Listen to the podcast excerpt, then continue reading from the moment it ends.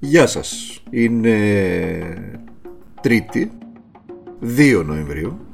Είδατε, μπήκαμε και στον ε, Νοέμβρη. Είμαι ο Δημήτρης Χατζηνικόλας και ακούτε το καθημερινό podcast του Τμήματος Πολιτικών Ειδήσεων του Document. Συσκέψεις επί συσκέψεων γύρονται στο Μαξίμου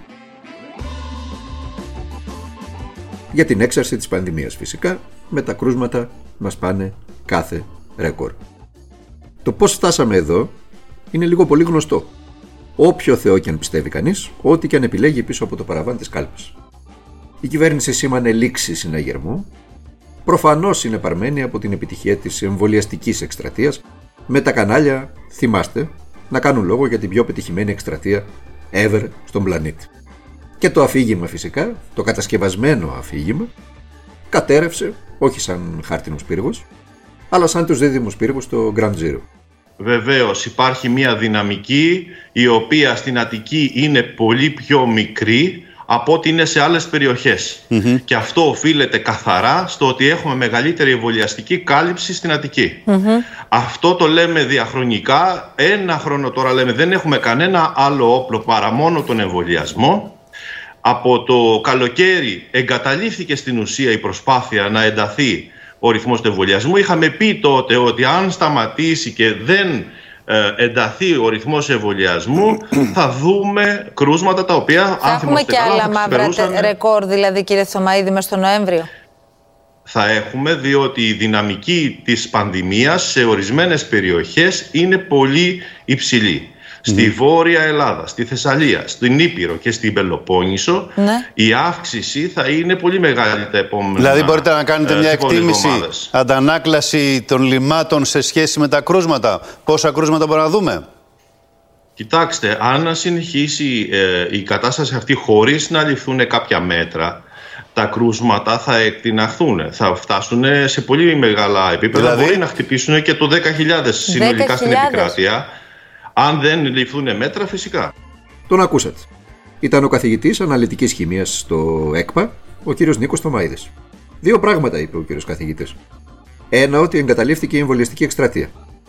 Και ότι αν συνεχίσουμε έτσι, τα κρούσματα μπορούν να φτάσουν ακόμη και τα 10.000 σε κάποιες περιοχές. Τις ονομάτισε τις περιοχές. Είναι γνωστές, τις ξέρουμε κι εμείς. Είπε και κάτι ακόμα. Θέλω να σταματήσω σε αυτό, γιατί πρέπει να δίνουμε έμφαση σε αυτό το σημείο. Ότι η Αθήνα είναι σε λίγο καλύτερη κατάσταση από τις υπόλοιπες περιοχές για ένα πολύ απλό λόγο. Διότι είναι υψηλό το ποσοστό των εμβολιασμένων. Αυτό. Τίποτα παραπάνω. Οι όποιες σκέψεις τώρα των κυβερνώντων κινούνται σε τρεις λέει άξονες. Ο πρώτος είναι η ενίσχυση του Εθνικού Συστήματος Υγείας. Και πάλι με επιστράτευση ιδιωτών ιατρών. Αργά το σκέφτηκαν και με παρούσα πάλι τη γνωστή ιδεολειψία τους. Λες και το Εθνικό Σύστημα Υγείας προ, την προ-COVID εποχή δεν χρειαζόταν ενίσχυση. Λες και όταν ο πολίτης πήγαινε στα νοσοκομεία, για παράδειγμα, προ-COVID, αμέσως ήταν απ' έξω χαροποί οι νοσηλευτές και οι ιατροί. Τον περίμεναν, τον βάζαν αμέσως στο κρεβάτι που χρειαζόταν, του κάναν αμέσως τις εξετάσεις που χρειαζόταν και έφευγε χαρούμενος να τρέξει στα λιβάδια. Ο δεύτερος αφορά στην προσπάθεια να μεταπιστούν οι ανεμβολίαστοι συμπατριώτε μας. Η κυβέρνηση φαίνεται ότι στοχεύει και πάλι στην τσέπη των πολιτών των ανεμβολίαστων πολιτών. Επί της ουσίας την οικονομική τους εξόντωση, αν δεν εμβολιαστούν με τα διαρκή τεστ, όπως για παράδειγμα από το 1 στα 2 rapid τεστ ανά εβδομάδα ή 3 τεστ ταχείας ανείχνευσης του αντιγόνου του περίφημου αυτού κορονοϊού που κάνουν αρχή της ζωής μας δύο χρόνια τώρα, του SARS-CoV-2. Έναντι δύο, θυμίζω, στα οποία υποβάλλονται για την προσέλευση για τους υπαλλήλους των καταστημάτων εστίασης. Ο τρίτος αφορά στα μέτρα που θα ληφθούν. Θα σας δώσω ένα δείγμα. Κλείσιμο των περίκυκλων ε, υπαίθριων χώρων. Πώς σήμερα λειτουργούν ως εξωτερική μεικτή, αλλά δεν είναι. Ξέρετε, αυτά που οι καταστηματάρχες βάζουν από πάνω μια τέντα, βάζουν δεξιά και αριστερά ε, προστατευτικά πλαστικά και υποτίθεται ότι είναι ανοιχτή, αλλά επί της ουσίας είναι κλειστή.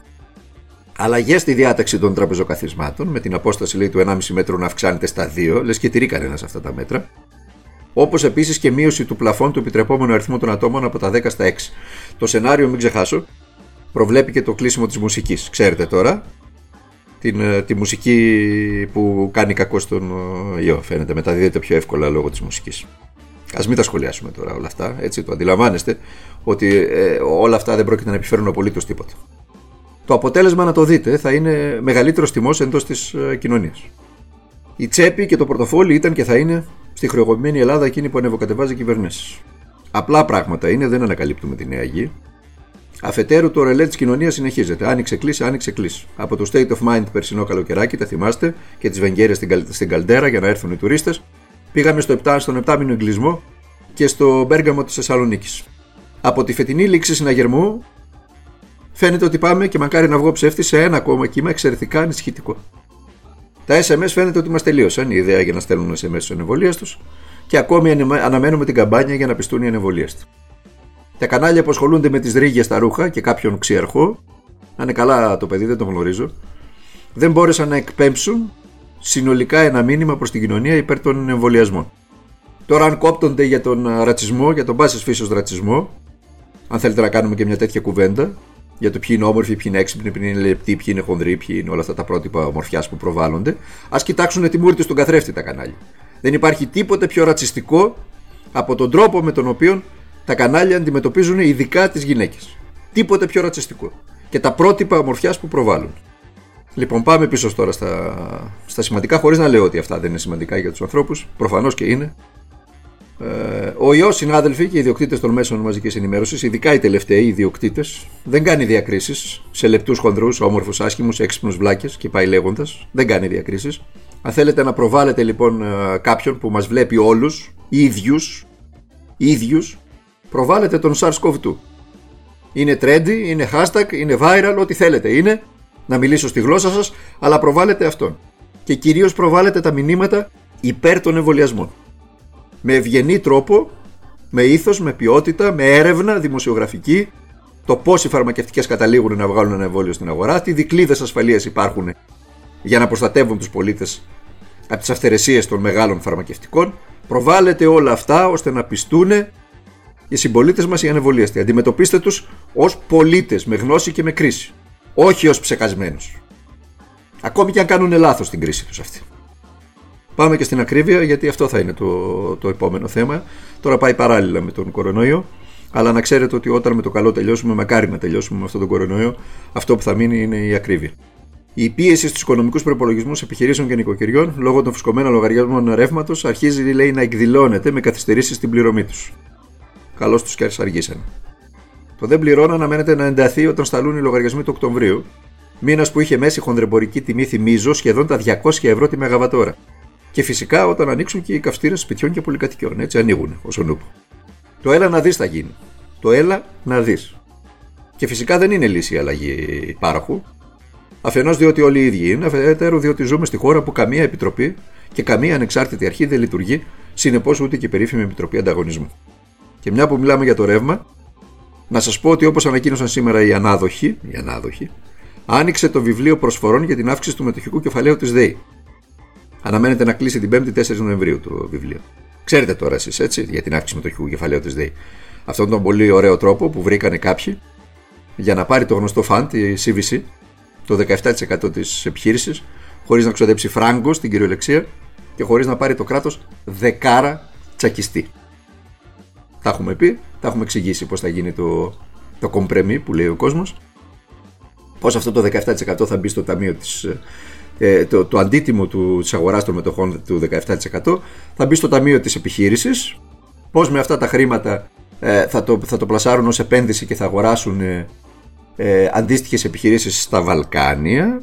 Και πώς μετά από 5 χρόνια θα το δείτε, 5-6 χρόνια θα το δείτε, εδώ θα είμαστε όλο αυτό το, το, η επιχείρηση που θα στηθεί με την εξαγορά και άλλων επιχειρήσεων στα Βαλκάνια, ομοειδών επιχειρήσεων στα Βαλκάνια, θα πουληθεί τρεις και τέσσερις φορές πάνω από το αντίτιμο που θα βάλει ε, το περίφημο φαντ για να αγοράσει το 17%. Έτσι γίνονται οι δουλίτσες ε, στον παγκόσμιο καπιταλισμό, στο σημερινό παγκόσμιο καπιταλισμό. Έτσι γίνονται οι δουλίτσες. Σε ό,τι αφορά την ανάπτυξη, σε ό,τι αφορά τους εργαζόμενους, σε ό,τι αφορά την τιμή του ρεύματος, ούτε κουβέντα να γίνεται. Ούτε λόγος. Αυτό που προέχει είναι το κέρδος. Διότι υψηλά κέρδη σημαίνει και υψηλά η τιμή της μετοχής. Και υψηλά η τιμή της μετοχής σημαίνει περισσότερα κέρδη για τους μετόχους. Απλά πραγματάκια είναι, τα γνωρίζετε, τα γνωρίζουμε, ας πράξουμε αναλόγως. Εμείς θα τα ξαναπούμε μαζί ε, αύριο, Τετάρτη. Με το καθημερινό βέβαια podcast του τμήματος πολιτικών ειδήσεων του ντοκουμέντου. Μέχρι τότε, Να περνάτε, να είστε καλά, να προσέχετε τους οικείους σας, τους ανθρώπους που αγαπάτε, να τους μιλάτε, να τους λέτε τα πάντα, ό,τι νιώθετε για αυτούς. Ευχάριστο ή δυσάρεστο. Και να γνωρίζετε κάτι πάρα πολύ συγκεκριμένο, το λέμε κάθε μέρα, θα συνεχίσουμε να το λέμε. Τίποτα στη ζωή δεν μπορεί να πετύχει κανένας αν δεν αγωνιστεί γι' αυτό.